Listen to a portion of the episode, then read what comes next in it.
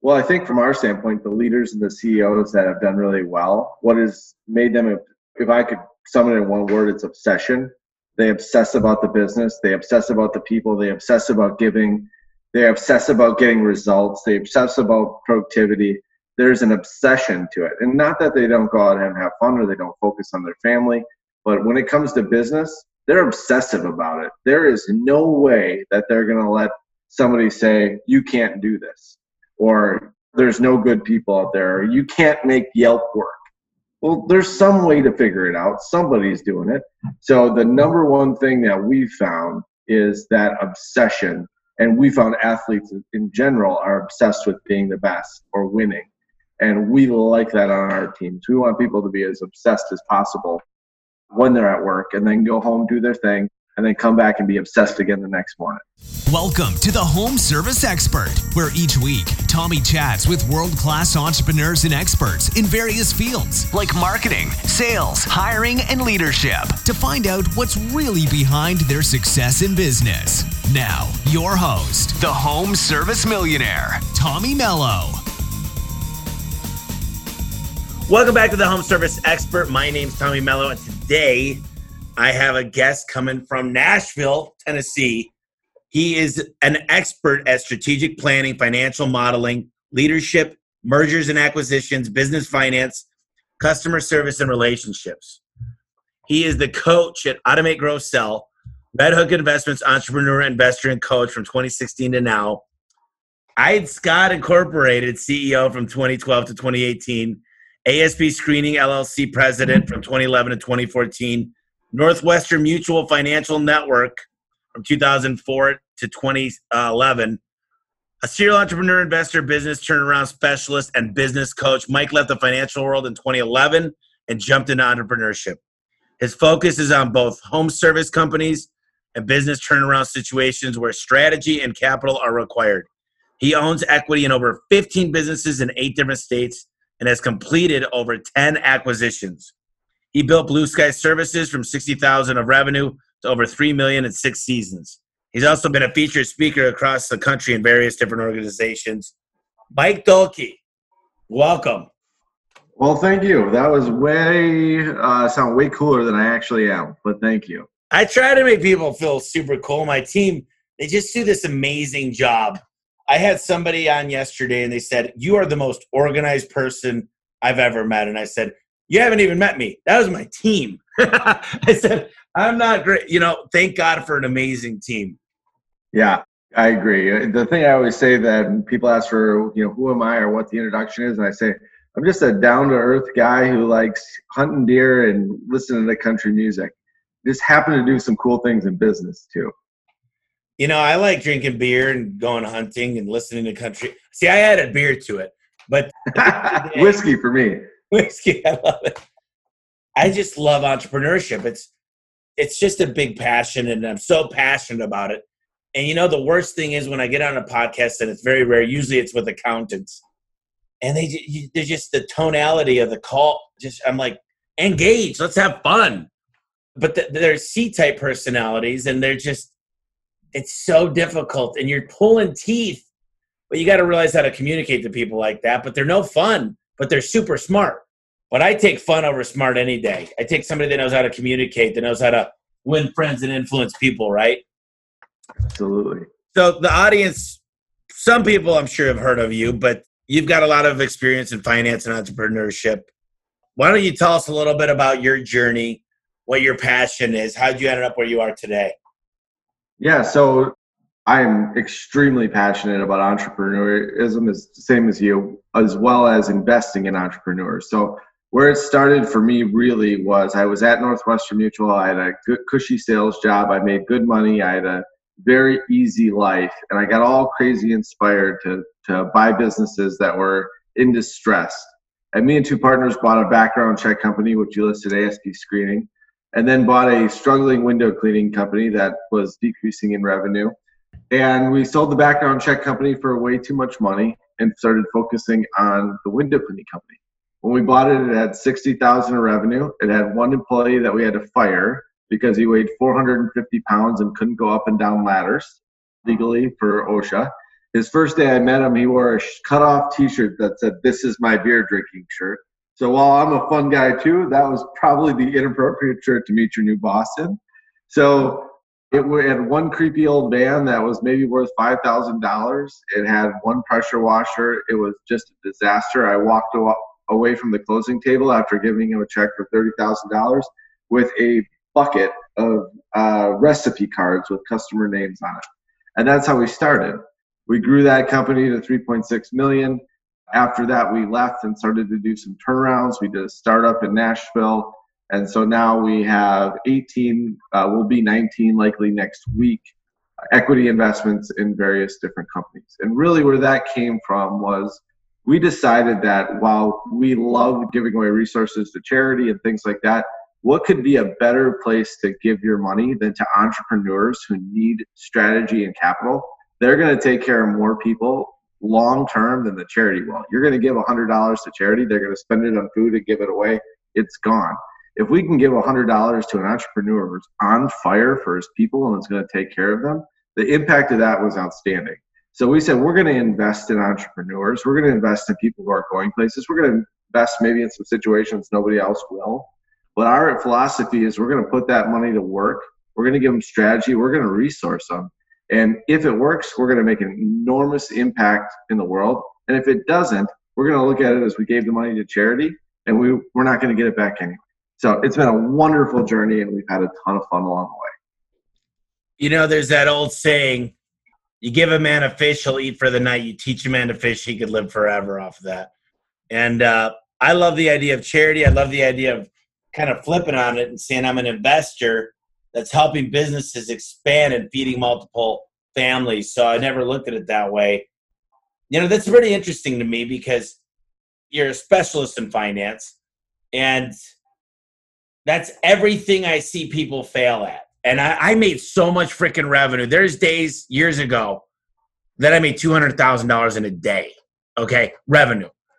But my credit cards kept stacking up, and my payroll was just super out of control. So I didn't know how to look at it. And I got a master's degree in business, but still, I was used to looking at Fortune 500 companies, looking at an annual report, and looking at certain trends. I wasn't used to looking at a home service business and in the right bucket. So it's kind of like they don't teach you finance and accounting at school the right way.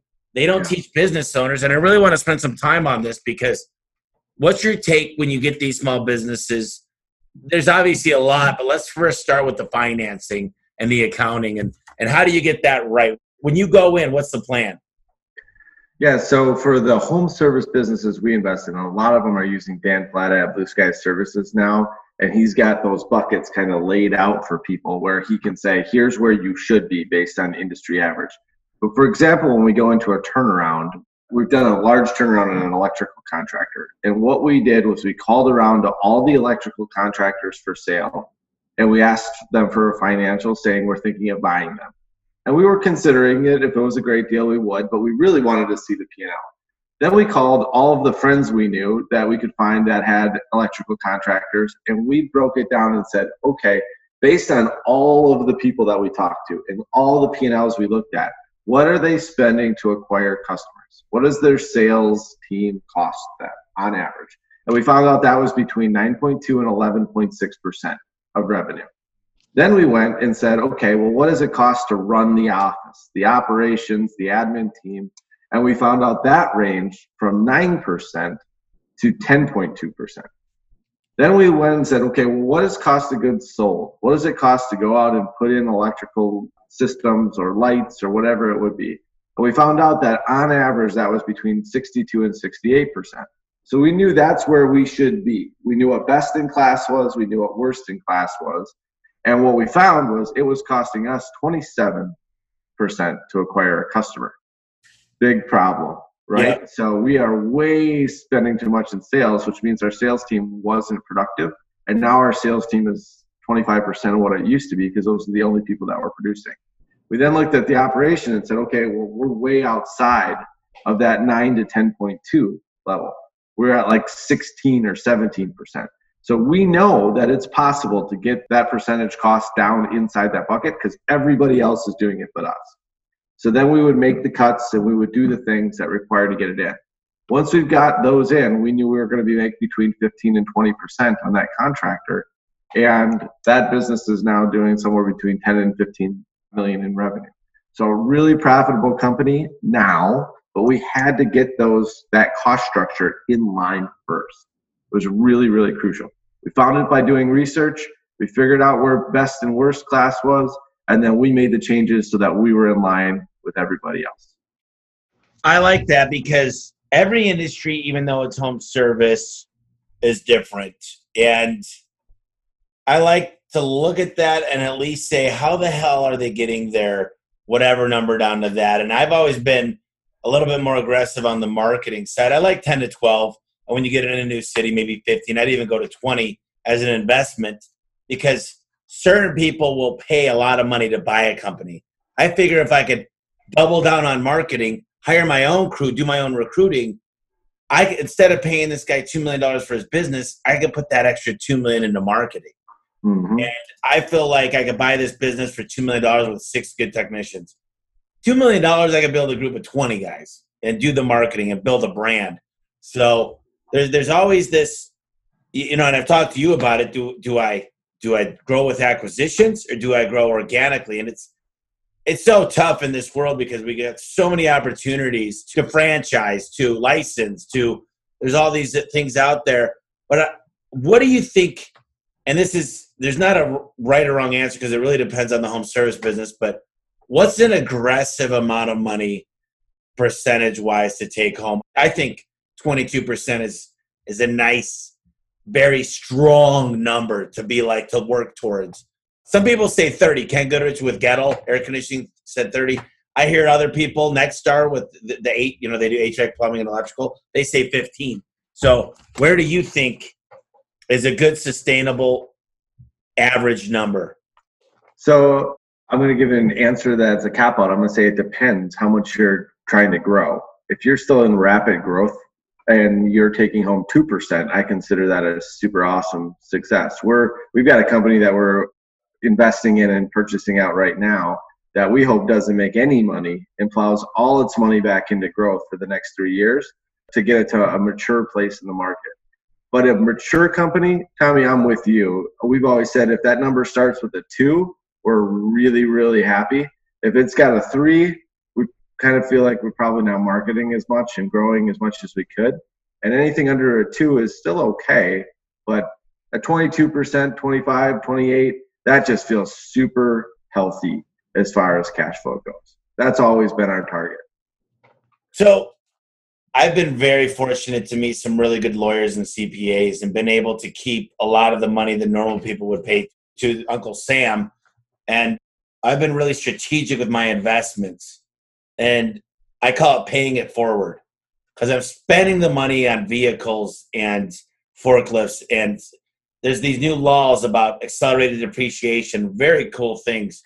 Especially, it's going to be coming soon. You know, if Trump stays president, we don't know, but I guarantee you, there's going to be a lot of stuff coming out to give entrepreneurs an accelerated benefit to investing back into their companies rather than divesting. So, tell me a little bit about your strategy because I think a lot of business owners. I guess I got to clarify the question a lot of business owners they start making money the first few years. They buy a second home, they buy a big truck and a, you know Ford Raptor. Then they go ahead and they buy their their favorite motorcycle. They always get a Harley Davidson, and then they're flying around. Then they become real estate investors because you know they specialize in real estate now. And then I'm like, why don't you just go back to your core where you made the money, reinvest it, and be retired in ten years, and then buy everything you want? Because a lot of a lot of young entrepreneurs, young into business, I mean, they say I deserve this and they don't have enough. You should have at least three months uh, of bills in your bank account for your payroll and, and your overhead for rent and everything. So, what's your take on that? Yeah, I think if you told my wife three months, she would laugh. She thinks two years is the appropriate number we need to have in savings to make sure we're good. But we took a very aggressive approach, maybe even reckless, to growing the business. We didn't take much money out. We busted our butts every second of every day. And at this point, our lifestyle is very still very low compared to that. We don't buy the second home and all that kind of stuff, even though we could.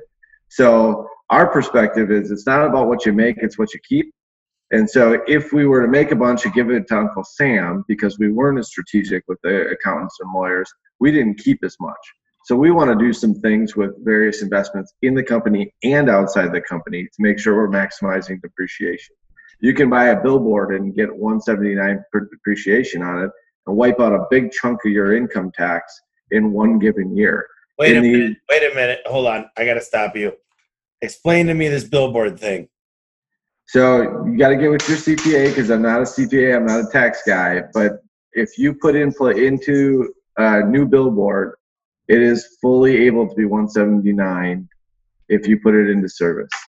So you can write off that as a depreciation, and now you get the triple benefit. You get income from the billboard, you get appreciation as it grows in value, and you get the tax benefit of it right now. So it's a you, huge. I've never, I've never, you know, there's Outfront Media, there's some big ones here. I've never heard of anybody buying their own space and billboard. Is that something that, that you hear a lot about? Have two friends who are big in the billboard business and they do a lot of independent stuff and they'll go out and they'll find locations where they can build billboards or they'll acquire abandoned billboards that you see on the side of the road that are overgrown and don't have anything on them. And it is amazing tax tool for your personal income if you can figure out the appropriate way. You know so we've done a little bit of that kind of stuff and uh, it's been a really fun fun way for us to save the money that would be going to Uncle Sam that we can now reinvest back in our business for growth or put away for reserves for the next acquisition or target we do. I love that. I love that. So there's a movie I'm thinking of called, oh, it had Richard Gere and the, the girl was a redhead. Uh, Pretty woman, are you talking? dang it. And you know, he was this guy that he'd go by failing companies. He'd almost do a hostile takeover, and he he'd fix them and, and sell them. And and you know, what do you look for in a company? Because I'm sure you look for things that you could fix, but there's also ones that you're like, man, they got a lot of bad debt. They've been breaking the law. They're not paying their tax. What are some of the things that you say? This is what we're going to be good at. Yeah, so there, there, it's a really simple equation for us. Is the problem an internal problem or an external problem? So external would be from a retail perspective. Retail is getting crushed right now because of COVID. They can't solve that problem. They're getting crushed because of Amazon. That's a tough problem to have. If you're a yellow book salesperson and that's the business, probably not going to invest in that or look to turn it around because yeah, the demand is going the wrong way. But if it's an internal problem, and usually it's one of two things. One, somebody screwed up really bad. They committed fraud. They made an investment. They bought a business that was a horrible deal. They made one really large mistake. Or it's the wily entrepreneur who's never looked at his P&L and just said revenue, revenue, revenue, revenue, and racked up debt acquiring revenue, revenue, revenue, and doesn't make any money. Those two scenarios we're really good at. Those are fastballs right down the center of the plate, and we can knock them out of the park every time. Goettl, speaking of Ken Goodrich, Goettl got into some big trouble. They got they got into the attorney general doing some stuff, and they were they got known as as a as a little bit shady. So he first thing he did was went to the city, went to the attorney general, went to the mayors, and just governor, and he said, "If I take this over, here's my plan." He got so much done and rebuilt the reputation and bought it for a huge discount. But Goettl was they've been around since the 20s and they were a great name for a long time. So I think it's really smart to find people that are in trouble and say it's a win-win because you're going to make money.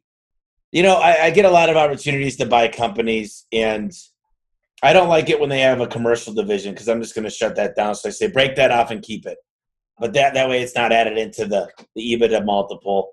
But I want to hear a few different strategies because I kind of want to buy them outright, but then some of them are like, listen, I've had people come to me and say, I'll give you my business, just give me part of the revenue or part of the profit for the next 10 years. And I'm like, well, I got to go fix your crap. I got to dig this thing. I got to hire. I got, you know, you got a website, you got some good stuff, you got clients coming in, you're making some money now. But with what I'm going to do, the juice isn't worth the squeeze for me to do what I have to do and pay you on top of it. So, what are some strategic different ways to do mergers or acquisitions? Well, I'll tell you the most creative deal that we did that worked out really, really well for us. And if we want to talk more, I can talk some other fun deal structures we've used. But we found a gentleman uh, that had a maid service, and he had done very well, but he wanted to exit and he wanted to focus on maid, on marketing and consulting and other stuff, but still wanted to have a hand in his business. And we were a window cleaning company in the same market. We said, we don't really know how this is going to work. If we buy you, I have no idea how to run a maid service, and I don't know if it'll make any money. You know, this is way too big of a risk. And he proposed to us, why don't we do this? We'll split the profits 50 50 on this business for the next five years, and that'll be the payout.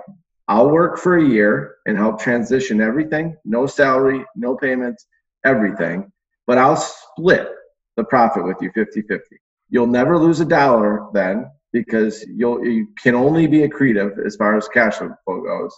And then after that five years, I'm bought out, I'm done, I moved on. If we crush it, we're both gonna win. And if we suck, we're both gonna lose.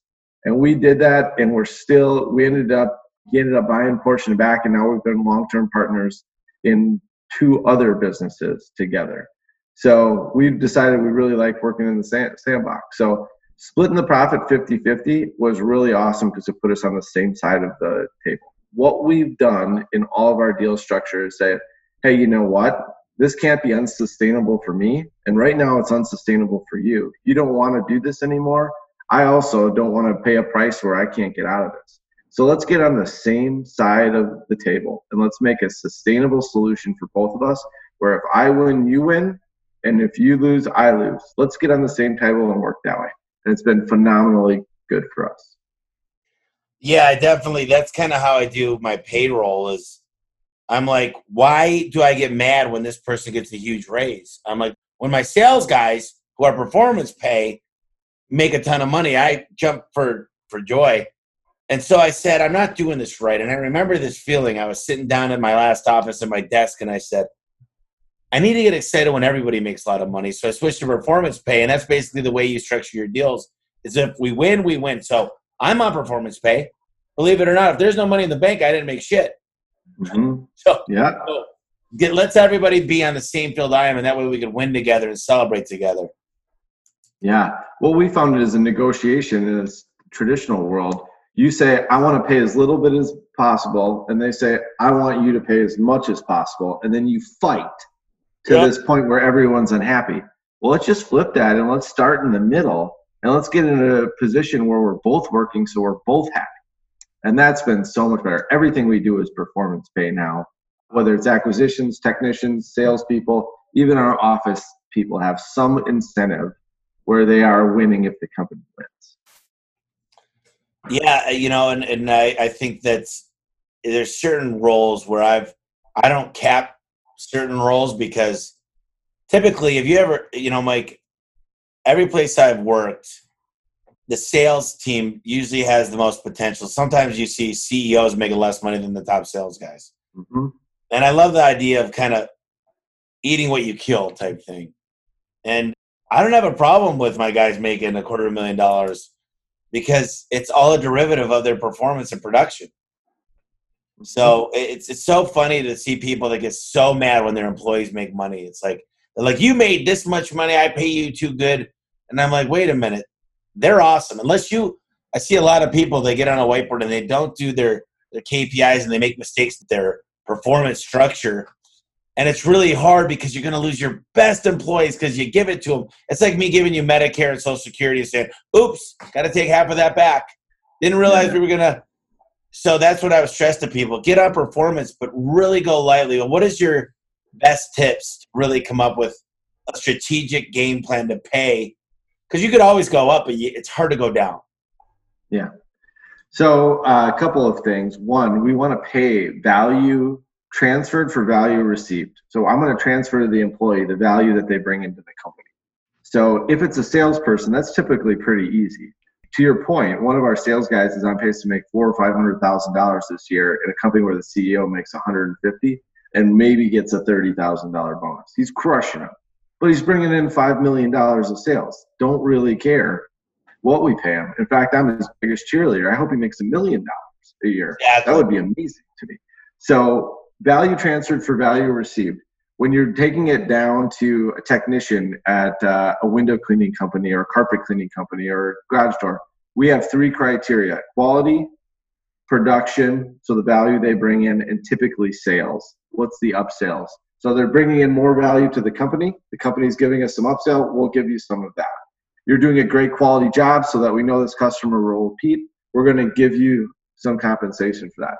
So we always want to look at what's creating the value and how much is that worth to the company.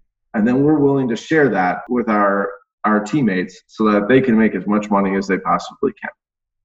That's really important. I really like the idea of just celebrating as a company and bringing it all together because I remember the days where my CSRs hated the technicians. They hated each other. Yeah. But if you can make them both win where they go, what if you guys got to work together and win together and made money when the technician makes more money, you make more money. And there's ways to structure stuff to make it so that everybody wins and you you find this harmony, this communication that we call it the the triangle of communication because you got the dispatcher, the CSR, and the technician, and you got to let them communicate and open it all up. I was on a, a forum two days ago about brand and building a brand, and one of the things I've realized over the last few weeks, I've been talking to a lot of advertising agencies. For some reason, I've just networked, and they all want to talk to me, and they're just not not even to work with me to just kind of pick pick my brain. And one of the things I've noticed is there's really two types of leads. There's those ones that literally come to you because of your brand. It's literally like top of mind awareness. It's they came out and they searched A1 garage door service. And there's ones that look garage door repair. And those ones are finding me at the top. Maybe they see my name and recognize it and click on it. But how important is a brand? Because I here's what I told them. I said a brand is important, but you don't need to have a brand to make a lot of money. Look at Service Magic. Now they're now they're home advisor. They created a brand. But you can get on Amazon today with a new product if you market it right and don't without a brand, it can still do amazing things. There's just not a lot of value there. But talk to me about a brand and talk to me about what your thoughts are to build a brand. Yeah, so we've paid a lot of money to people to build brands. It's definitely not the thing that I could say is my fastball, but what we think about when it comes to brands is that we're going to be in these businesses for the next 50 or 100 years. And the brand is really your reputation. And you can build that up. And every decision you should make is about that reputation for the long term. Should you give that customer the extra value on that repair because you screwed up the first time? Should you do this? Should you do that? What should your brand stand for? The way that I look at it is if you're going to build and you're thinking, I have 50 years to build this brand, the short term things don't matter. If you think, I've got to build this brand in the next 50 days, it's going to be really hard to have a really strong brand. So in the short term, we're marketing like crazy. We're going to do everything we can to get those customers that are searching garage door repair. In the long term, we want, you know, the A1 garage door brand to be like Kleenex or, you know, like Zoom now. Nobody says I'm going to go Skype anymore. They always say I'm going to go Zoom, right? It's synonymous with video conference. That's what we want in the long run. In the short run, we're going to market the heck out of everything so that we're continuing to grow. Yeah, yeah. I think that the biggest misconception that I think people miss is they believe that they can either brand or do marketing. And I say, like, direct response or not. And I think that there's some truth that maybe a billboard's not going to make your phone ring off the hook but what it does is it gets conversion rates higher on Google. I mean, but some people put everything they do on the side of their van. Some people put a billboard with a phone number and a website. Like, yeah, I'm going to really try to grab that stuff. And then some people, you're like, you look at it, you're like, what do they even do? I think that's a mistake. And some of it's for vanity. I'll tell you this because they get 10 phone calls the first time they're on the radio and they go, it must be working because people are calling me and you walk up and you're, hey, you're the bigger, big radio guy. Hey, look, I've been seeing you on TV. And I'm like, are you making money? I mean, when you walk into these businesses, let's just say this you've done a lot of coaching. There's probably the top three things that you see and you hear all the time. And one of them, I, I'll tell you, I'll just tell you two of them that are just boom right there. Number one is I can't get out of the field. It's like I, I'm struggling. And then the second one is I can't find good people, so I can't get out of the field. Because if I don't do it, it doesn't get done right. And then number three is you talk to these people and you're like, why did you get into business? You know nothing about marketing. You know nothing about culture. You know nothing about hiring. You know nothing about inventory. You don't even know what a key performance indicator is. That's how I got into it. So I can't complain. But it's a tough road when you don't know anything about business because we all went in saying, I'm a good tech. This guy's making all the money. I could be the technician to make money. So tell me your perception and just your your experience in that. Yeah, I would agree with everything you said. You see that over and over again. I can't get out of the field. I can't find good people. There's no good workers out there. And I got into business. I have no idea. The people that have been most successful that I've been around share two really simple qualities. One, they're extremely humble. And two, they don't make definitive statements like there's no good people out there. yeah. So they don't pigeon. They say, where are all the good people? And I can't get out of the field, but Tommy got out of the field. Why don't I call Tommy and ask Tommy how he did it? I can't tell you how many whiskeys and lunches and breakfasts I bought just to ask people, how did you do this? And then just stole it and did exactly what they did, and it worked. So, in all of the coaching that we've done, in the turnarounds that we've done, the number one problem is just a pride or an inability to ask the questions on what to do because like you said the vanity they want to be the big radio guy they want to be this but if they ask the questions and they have humility and to say hey tell me what to do and i'll do it those are the people that i find are really been successful at ags and have been really successful in the turnarounds that we've done if they say yeah you know what but i really need an 18000 square foot warehouse to house my two trucks because it makes me feel good it's not really going to be a situation where they make money if they say, well, how did you do that? Here's one of my favorite examples, Tommy. We had a business where we were taking equipment back and forth. We had a huge warehouse. We had someone whose job was literally taking the materials to the jobs and dropping it off and then driving back and forth all day. So we were spending $140,000 for the warehouse, the truck, and the guy to get this stuff out. And I kept saying, man, I don't know how to do this. And everyone said, you can't do it any other way. There's no other way. This is the only other way. You're going to spend this 140,000 forever. And I took a guy out for dinner, bought him his favorite bottle of rum. And I said, how are you guys doing this at your company? And he said, we're buying Conex boxes, construction storage boxes. We're putting it in the driveway of the location and we're having our suppliers deliver it there for free giving them the code, they put it in and they lock it back up. Costs 150 bucks a month. So I, I cut a $140,000 expense because I bought somebody a bottle of rum, got him a little drunk, and asked him how he was doing it, and had the humility to say, there's a better way to get this done. You know, there's a good book, it's called Ask. And I'm reading this book, and it's called Objections. And the first two chapters, and the whole book really is asking. And, you know, I feel like we don't ask enough. We don't ask our customers. We don't ask our internal customers. We've just got to pay attention and ask these questions. And I'll tell you what, I got a guy, one of my best friends, working for me at my wrap shop. And he goes, Man, your handyman's good, but he doesn't know everything we talked about. He didn't finish it. And I said, Show me where the, the bid was. Show me the, the expectations. Show me how you delegated. Show me where he signed off. What dates did he give you? He goes, No, we talked about it. I go, Really? Show me the emails. I don't know. We okay, so this is your fault. Like, where's the signature? How do I know they understand? Tell me where their initials are. And so when he does wraps, I'm like this. First question I would ask is, let me ask you, what are you trying to do with this? Are you going out to the sand dunes, have a good time with your buddies? Is this your dad's favorite car before he died? He left it for you and you want to just cherish it and wrap it for something? what is your intentions with this? Is it going to be parked in the sun? And then did you have a, a ballpark of what you plan on spending? And right then and there, you could tell a lot. I typically don't go there with garage doors.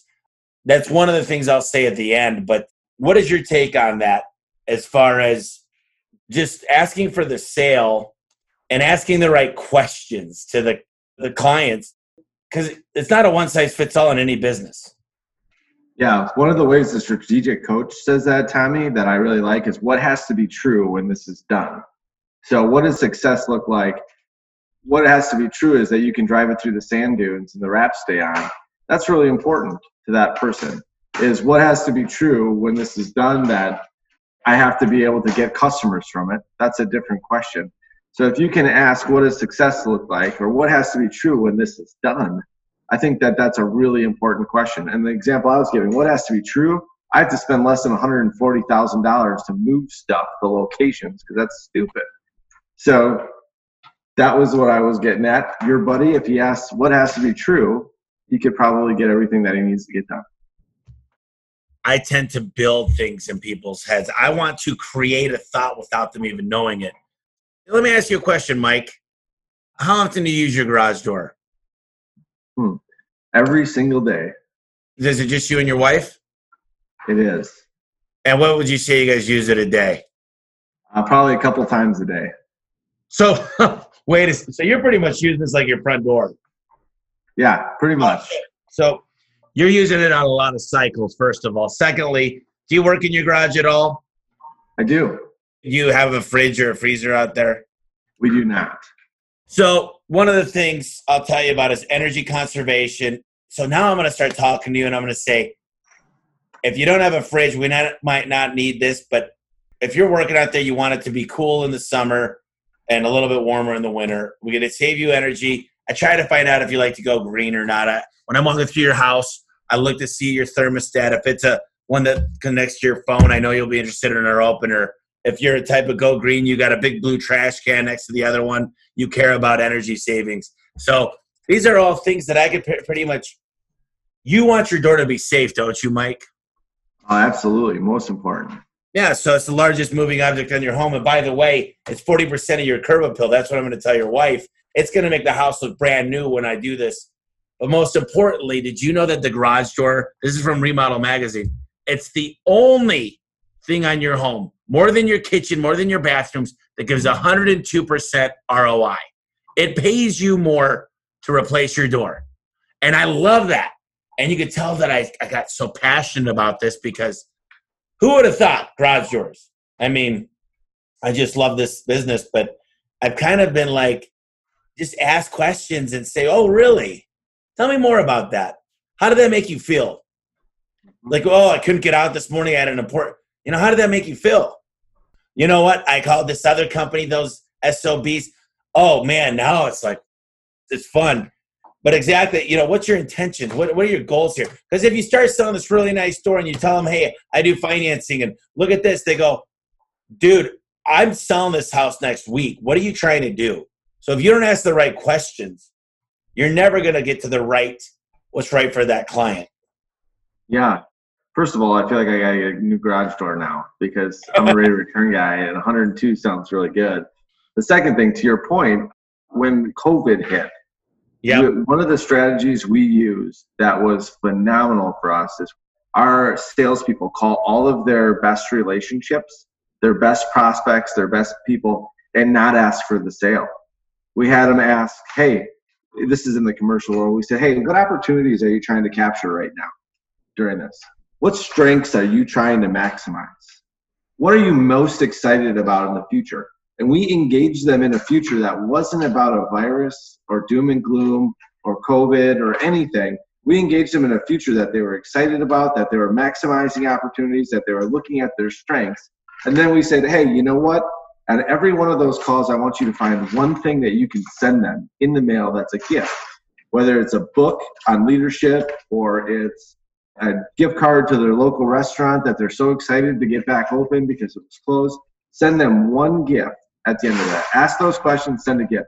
We had our record sales quarter during COVID by 150% without asking for the sale once. We just asked questions around what they wanted in the future and what they were trying to accomplish. And we sold, I think it was $5.7 million. You know, that's, I was going to talk to you about COVID because some people think it's a fluke. I personally think there's winners that came out of this and losers. And I told you before we got on the call, I've never been busier. I can't hire fast enough. And I hate being the guy that I coach not to. Don't hire when you don't need them. Because I've always got 20 guys in my training center, but I'm going, holy cow. Like we doubled down in marketing. And man, it was like we didn't know if we were going to be working the next day. If they were going to shut us down. I didn't know there was going to be tanks going down the street saying martial law. But we took a calculated risk. And I got to tell you, it changed the destination of where our company's going. We pulled together. I'm doing a case study right now. It's going to be over 50 pages. Right now, it's at about 45. It's called The Rise of A1, COVID 19. And it's not about good or bad or what COVID did. It's about what we did and what we could control as a business. And I'll tell you what, I was aggressive before, but now I just dump gasoline on everything I'm doing. I mean, it's like, holy cow. On my board right there, I've got managers, more managers, project managers, all these people I'm hiring for right now because I said, if I'm going to grow like I want, I need the infrastructure. You don't want the wheels to fall off. And it, the big thing that I've noticed is we pulled it leadership. First pay I cut when I found out that we're like, we might have to let people go. You know, we, we made some tough decisions. Is I said, guys, I'm cutting my pay to zero. I've got savings. I don't even take any owner distributions. I never have. I get my salary, which is about 120 grand a year. I reinvest all of it, and I have a pretty good lifestyle. I've got multiple streams of income. I'm not bragging, but it's kind of nice because I could use all the the money that most companies are pulling out, and I'm just dumping it. So I really did. I cut my pay. I cut it to zero. Adam said I'm cutting my pay too. I'm not going to take any of my bonuses. So he's got a big family. He's got some big obligations. He stepped up A couple technicians called me. They said, I want you to bump my pay for performance down a, a big notch. And I said, Hey guys, that is unbelievable that you'd be doing that, but you guys don't need to do that right now. We're just we're being precautionary. We cut a little bit of fat, but the leadership I communicated all the time on a daily email to the entire staff. Let them know what was going on. We got a lot of video calls, a lot of them and I said, "Guys, I'm not worried because I know one thing. We're going to prevail. We are going to, there's one thing I know for sure. We are going to come together. We're going to work our asses off. We will go, I'll go knock on doors if I have to. We are not going to go under, even if I got to get back in the field. And I, I, that never really crossed my mind, but we had three days that I'm like, whoa, we're taking a pretty good hit. And then all of a sudden, it was like a, a rocket ship. So I just want to hear there's a lot to do with leadership here. There's a lot to do with culture. And I think I think it takes time to build that, and I want to hear your take on that because I do believe leaders eat last. We did a lot of the same stuff, Tommy. I mean, we a lot of our CEOs, our business cut pay. We definitely didn't take any owner distributions. We didn't do any of that, and we upped our communication by a factor of as much as we possibly could. And the communication that we kept saying is, "We got your back." always. So to everybody, we got your back we will be there for you. We're going to do something. But we're also going to lead through this. We're not going to sit back. We're not going to crawl under a rock. We're going to lead. We're going to be aggressive. This is the biggest opportunity that will come potentially in the next 10 or 15 years our yes. way to be aggressive in this moment. And if we're wrong and this doesn't work out, we're going to look back and say we did everything we could and the chips fell where they may. We're going to say we did everything we could so every single day, the message was do everything you can to make today successful. And if it doesn't work, so what? Then what are you going to say? Well, I wish I'd have done harder. No, I did it as hard as I could. So we did it as hard as we could, as fast as we could, as quick as we could, all the way through. And our businesses, I couldn't be more proud of the way that people led through it and took care of people along the way when I was talking to Gino Wickman the other day on Facebook Live and we did a podcast, one of his five rules of an entrepreneur is you got to be a risk taker. You got to understand how to take risks, and they're calculated risks. But people used to ask, uh, I'm pretty proud of this and I laugh at it, is they tell my stepdad, they go, dude, what's up with your stepson, man? This guy, this guy's growing pretty fast. And what's his secret? He goes, he's got balls, man. He goes, he spends money. He goes, the kids got balls. I remember when I was in my mid 20s, when he heard I was in six figures a month advertising, he goes, What? Are you crazy? And I go, There's an ROI and I'm tracking it and I know everything. And people go, man, you're messing with big bucks. I mean, my payroll's half a million a month, and it's going up. It's it's above that now. So leadership's a really really big deal, and I feel like I feel like there's very very few real leaders in business these days.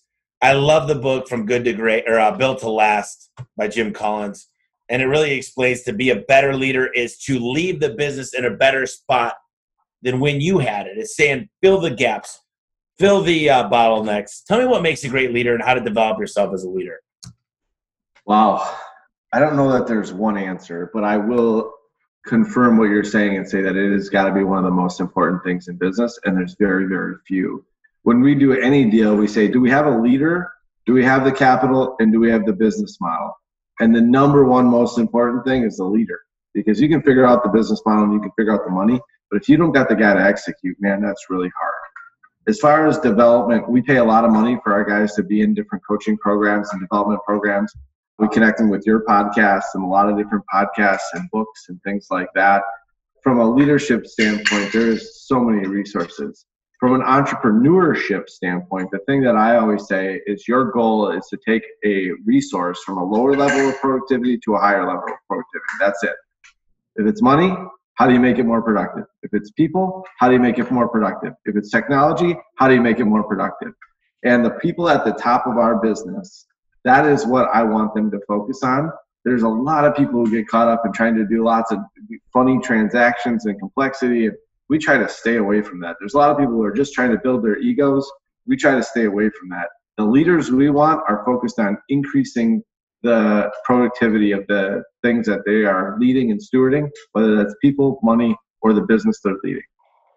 You know, I've got my core values, my mission, vision. I understand our brand identity. I don't try to replicate anybody else's. I used to try to figure out what other people were doing and kind of sway. And now I'm like, we are the leader. We're at the top of the mountain. We are the one that everybody else spends time focusing on. And I always say, if you spend half the time focused on your own business as much as you do mine, you'd be successful. But I was going to tell you, ultimately, the real deal is to create a brand, and only a leader, the visionary, right? There's integrators that make things happen, and you got a visionary. I'm so far on that visionary side of things.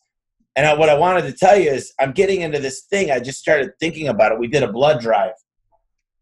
And I got to tell you, the calls I got, the way it made my employees feel, it was the best feeling I probably ever felt of to give back to the community and just the phone calls and the emails and just it made me feel good like we're giving and now I'm obsessed. I'm it's contagious and I'm I'm like how do we get involved with every single charity? I'm contacting 25 of my vendors. I'm building out a massive A1 gives back, A1 cares. We're getting involved with schools, churches. We're going to do this massive thing about Ronald McDonald and but look, here's what's so funny. I talked to the number one guy in the world at SEO. He's helping us out. And he goes, Tommy, when you do that, I know this is not your intentions, but your website will automatically rank number one. Your Google videos and your YouTube videos will automatically pop up to the top. People will call you out of the woodwork and it's the byproduct of being a good Samaritan. And that's what they say is it's a boomerang. It comes back tenfold. And I love your take on giving to, to that stuff, but I'm like, do you know how many calls we booked after we did that blood drive? But the nice thing is all of our employees showed up and they were all the ones sitting there. We filled we filled up before we are giving out twenty dollar gift cards to Amazon. My employees got them too, but I'm like, you know, we could give the wounded warriors. We've done that. We gave it to an old lady that the the last guy ripped her off. I'm just like, what else can we give? And it's just a good feeling because all of a sudden you're involved in the community and the word of mouth just starts. I don't want to rely 100% on Google or just one relationship like a big one of our clients. I want to just, this is the one thing I think that'll differentiate us. And here's what I think is going to happen. And this is my next thing I wanted to talk to you about is I want people lined up to work for us. I want them to say, man, I want to work for someone like that that's changing. And I told I told everybody that's going to be involved in this, our employees come first. I want to pick one person every quarter and buy them a set of tires because they they're a single mom or whatever that looks like.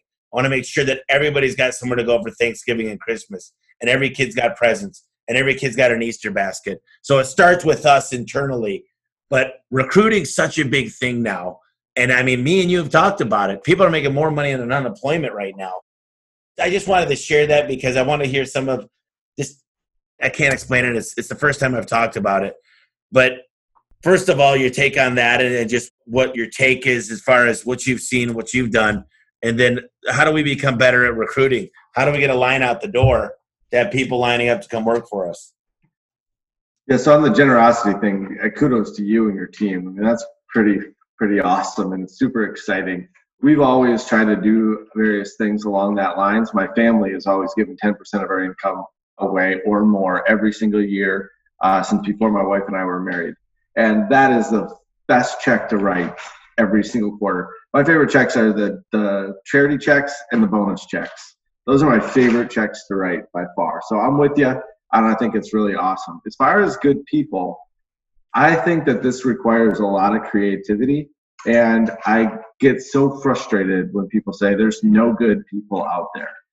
And I watched one of our guys in Minneapolis. We were struggling to get people uh, when the $600 a week thing came out, and he said, "Well, here's the solution. I'm going to go get college kids because they're probably not going to go back in the fall anyway.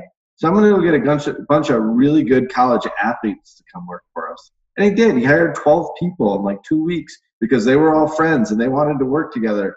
So now we have this college crew that can't get on unemployment, who's not affected by that, and they're crushing it. We've been flying uh, people into our electric contractor from outside the state and having them do work because we found people that were in areas where they couldn't work because they were shut down. We flew them out to Minnesota and had them work there. So we are super creative and what we've said is it's our job to find the people. That's our job. If I was not an entrepreneur and someone was paying and said you had to get five people, and if you don't, I'm going to shoot your family, I'm going to get those five people yeah. no matter what. So there's a way to do it. It's just how committed are you to it? If your family's going to get shot, you're going to find those people. Yeah, you know, we're going to keep going along like it is.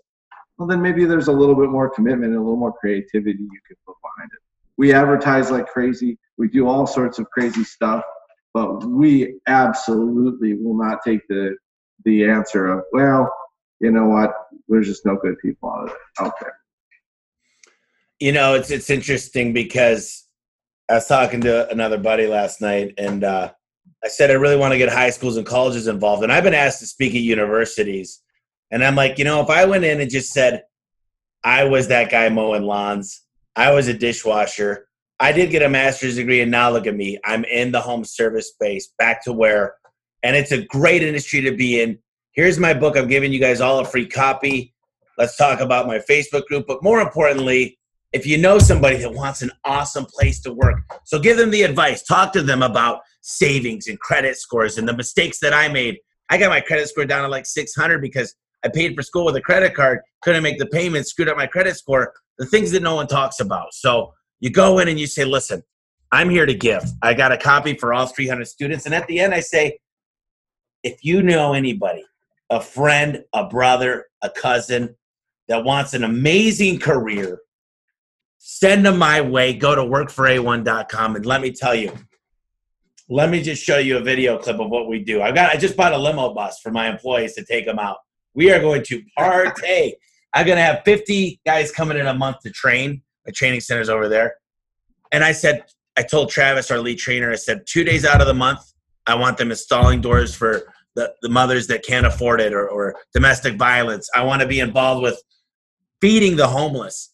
And when these guys come in, they're to be involved from A1 from day one, day one with giving back to charity and giving. And it's going to be this, this giving machine. And I'm just so excited. I'm like, I don't know. I've never been more excited to give in my life, and it's just I guess it's because I've been fortunate enough that the company's doing well and it's an abundance right now. If I couldn't make payroll, and I understand, listen, the people listening right now are going, dude, uh, f you. Sorry, we're not in the boat you are. Listen, I've been in that boat too, where I'm so far in debt, and this didn't even this didn't cross my mind. You you can't go to there when you're barely making your bills. I had to to pay one day for Christmas bonuses. It wasn't a lot of money. I had to cash in my credit card points, go into my savings account, borrow money for my retirement. And I'm like, man, and I'm still in credit card debt. So I'm fortunate, but don't think I've not been where a lot of the listeners are.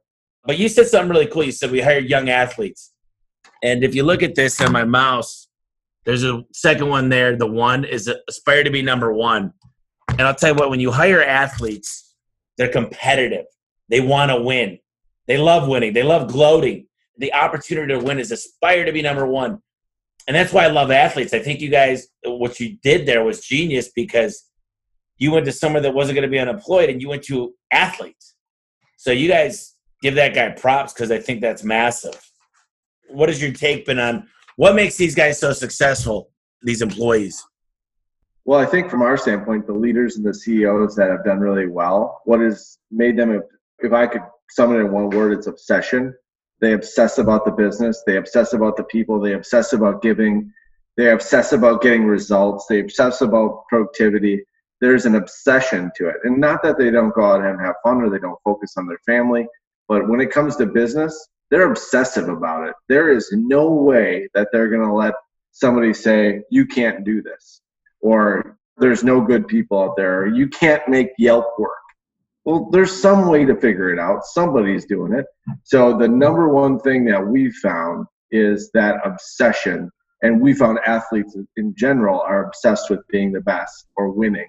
And we like that on our teams. We want people to be as obsessed as possible when they're at work and then go home, do their thing, and then come back and be obsessed again the next morning. You know, I do this thing called the PI. It's it's a predictive index, and you really learn a lot. And then they take this cognitive test too, and it really shows you how quick they can learn. And I really wish you could tell somebody. There's certain people that I've worked around that'll work all night. They live to work. Some people live to work. Some people work to live I wish I could identify the people that live live to work because they get so much done in a day. They just and they know they know timelines and they understand commitment and accountability. And then you get the ones that don't, and the the ones that don't, I I, I talk to people. I'm like, those people just need to be managed. They need to be spoon fed. They need to be led. Then there's these people that are self reliant, and I look at it like this: some people need to be in an institutional classroom setting. Some people can take internet school because they're they're just committed. They're accountable. And there's not what right or wrong. I just like the people that can run on their own. I said yesterday, I said I want somebody I could pass a baton to and them run to my staff. And someone said, "Can they work from their house across the country?" I said, "Absolutely." And the gal goes, uh, "I got a couple people I want to to apply for the job." I said, "Fine, yes, please. Referrals are better than anybody, but just know this: I'm going to put double the scrutiny on this person. And I'm going to be looking at you. When they win, I'm going to high five you. I'm going to take you out to a steak dinner. We're going to do a cheer. Shoot, I'll even do tequila with you. But if we lose, oh man, you are going to, you're, I'm not going to fire you, but it's going to be a very bad thing. Don't just tell me about your family member that needs a job. Find somebody that fits our culture that's going to come in here and kick butt. And I scared some of them, and they're like, "Well, let me let me talk to them. Let me say, can you give me the job description?" So um, what is your take on referrals from employees? I'd love to hear that. Always been the best for us. I mean, it's a hundred percent always been the best. And the live to work. I mean, the the people that we have that are A players, they hang out with other A players and they bring them in, and we are so thankful and awesome about that. But we say the same thing. Please don't bring us your cousin who just got out of you know his uh, third marriage and he's emotionally distressed and just needs a job nothing wrong with that but it's if he's emotionally don't bring him here. Like we want the person who says you know what? I want to work there because i'm going to crush it i'm going to be amazing and awesome and i'm going to just get up every day and produce. That's the people we want not the person who's on his fifth job in the last week. That's a little bit of a problem. And so we've always always focused on employee referrals for other employees and bring them in on the team. But we've also always used the language that please bring us the best people, not just the people that are looking for a job.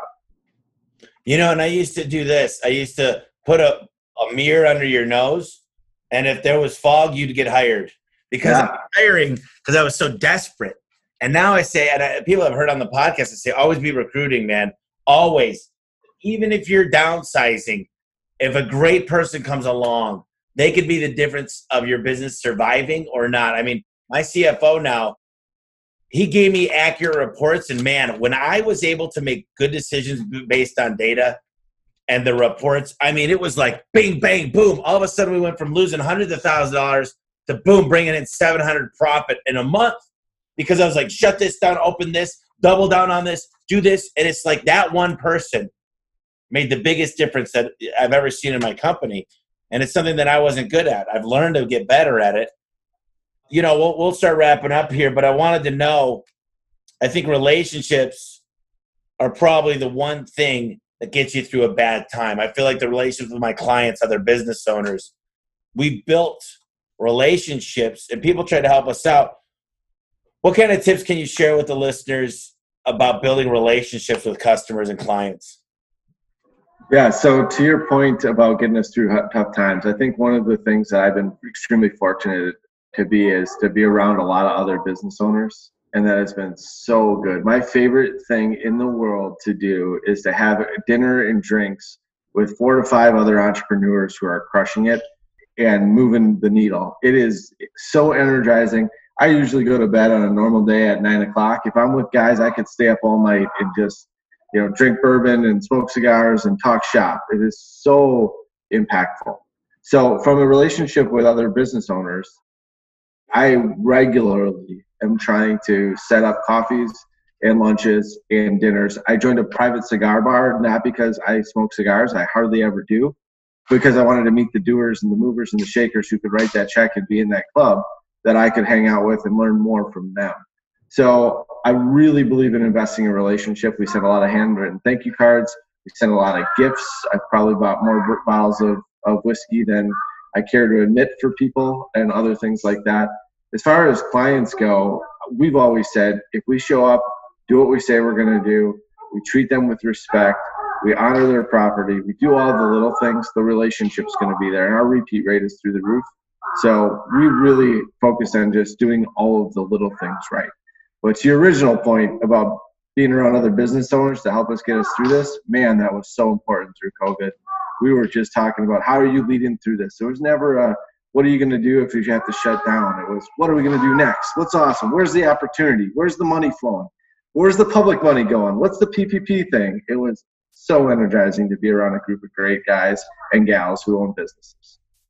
There's a good book if you haven't read it. It's called Blue Fishing by Steve Sims, and he talks about giving people just top of mind awareness. Hey, so he talks about he's in like Italy, and he goes to this place, and it's like this awesome drink and the guy says it's got the recipe with a napkin. So Steve Sims got like a hundred huge clients. He writes, "Wish you could be here to enjoy this drink with me. If you're ever in Italy, check this place out. Make this drink, and I miss you, buddy." And he stuffs it in an envelope, and he tells the guy, "Give me 200 of these for whatever. I'm going to send these out to my clients." And the guy said, "Fine, yeah, they'll come visit." But that top of mind, it's just the small things in life. And Blue Fishing, it's an amazing book, and that that gets me to my next question. If there are three books that you'd recommend, look, I always tell people it could be fiction, could be Dr. Seuss, it could be the Bible, but something that really inspired you, something that really uh, changed your your mentality. And there's so many out there. You, you know, I'm a book reader, but if you got three, what what are the three that you'd recommend? So the one that's uh, you said the Bible already the book of Proverbs and the book of Ecclesiastes have been extremely important to me. Uh, Ecclesiastes to break my emotional connection to my business and realize that uh, at the end of the day, it's people that matter, that the business isn't as important as the people. And Proverbs is just all the good wisdom. The other ones that jump out to me are Boundaries for Leaders from Henry Cloud. It talks about setting up boundaries with your employees and how to deal with that guy. If you've ever had that guy well, I got this guy who's doing this thing. It's really, really good. Good to Great is on my list as the top. And my favorite book of all time, which most people won't read because it's really, really long, is called Team of Rivals by Doris Kearns Goodwin. And it's about Abraham Lincoln's presidency and how he took all the people who went against him and put him on his team to lead the nation. So all the people who wanted the presidency and who didn't like him and who were his rivals, he convinced them to be on his team to lead through the Civil War. And it's one of the reasons why they did such great things. I just got goosebumps. I love it. So, how do people get a hold of you, Mike? Someone wants to reach out, ask you some questions, get to know you more. What's the best way? Probably the best way is to go to our website, redhookinvestments.com, and fill out the contact form right there. I'm not on social media in a big way or on any of those platforms. So, best way for me, I'm still old fashioned and, and pick up the phone and give people a call. So, uh, if someone wants to reach out, if they've got a turnaround or a situation they'd love to discuss, happy to discuss it with them. Just go to the website and uh, fill out a contact request and we'll get a hold of you. Awesome. And then I, I'm going to leave the the floor to you to kind of give one gold nugget, one last thought, maybe one thing to take action. Wow, you put me on the spot. So the one thing that I would say from an entrepreneur standpoint, knowing who your audience is, is I would consider for the next 90 days thinking about the things that you need to eliminate, delegate, and do more of. Make a piece of paper and write down three categories. I need to eliminate doing this, I need to delegate it, I need to do more of. And anything that frustrates or annoy you, immediately put that in the eliminate category. If it's walking your dog, put it in the eliminate category. Get rid of all of the things that frustrate you and annoy you. And then delegate the stuff that you feel is just okay. So it's okay that I check my email. It doesn't annoy me, but really, does anybody pay me to, to check my email? No. So I'm going to hire somebody, I'm going to delegate that and then focus on the things that you do more of, the things that just motivate you to no end. For you, it might be the marketing levers or teaching the salespeople or hiring that next day player. What are the things that are super exciting to you? For me, it's being around other entrepreneurs and other entrepreneurial investments and talking about deals and things like that. So make a take a piece of paper and over the next 90 days, eliminate the things that are, are annoying to you and frustrating for you to do delegate the things that are just okay and do more of the things that are truly fascinating and motivating. And in 90 days, you're going to wake up a whole new person and you're going to be happier, you're going to be more productive, and your team's going to go to a whole new level. You're going to live your best life, right? There you go. I think that's what I do. People say, How do you do it? Do you sleep? And I say, Yes, I sleep all the time. I, it's not even hard. I say, This is too much fun. If I was driving myself crazy and burning the, the candle on both ends, I'd say, I don't want to do this. But I'm like, I'm just getting started. I just bought that book, The Team of Rivals. It was 65 bucks on Audible, man.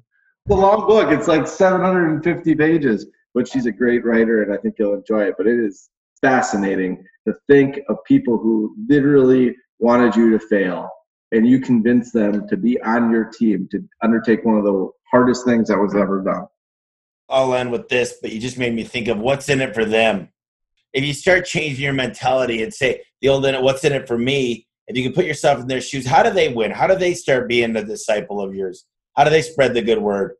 And, if you tend to really think like that, if you could really change your paradigm and say, people say, you know, this guy, this he's an asshole, and I say, well, what are you doing for him? And have you ever looked into the mirror at yourself?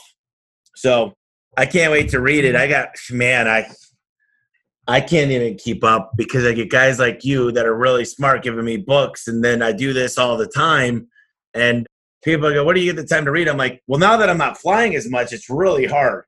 But I just got to commit to 20 minutes a day. So, anyways, Mike, I really, really, really appreciate you coming on. I've got, we're going to have to do it again. I can't wait to see you face to face and go over some stuff, but um, appreciate everything. Absolutely, Tommy. It's been my pleasure. All right, buddy. Thank you. Hey guys, I just wanted to thank you real quick for listening to the podcast from the bottom of my heart. Means a lot to me, and I hope you're getting as much as I am out of this podcast. Our goal is to enrich your lives and enrich your businesses and your internal customers, which is your staff. And if you get a chance, please, please, please subscribe. You're going to find out all the new podcasts. You're going to be able to ask me questions to ask the next guest coming on. And, and do me a quick favor leave a quick review. It really helps us out when you like the podcast and you leave a review. Make it four or five sentences. Tell us how we're doing. And I just wanted to mention real quick, we started a membership. It's homeservicemillionaire.com forward slash club. You get a ton of inside look at what we're going to do to become a billion dollar company. And uh, we're just, we're, we're, we're, telling everybody our secrets basically. And people say, why do you give your secrets away all the time? And I'm like, you know, the hardest part about giving away my secrets is actually trying to get people to do them. So we also create a lot of accountability. Within this program. So check it out. It's homeservicemillionaire.com forward slash club. It's cheap, it's a monthly payment. I'm not making any money on it to be completely frank with you guys, but I think it will enrich your lives even further. So thank you once again for listening to the podcast. I really appreciate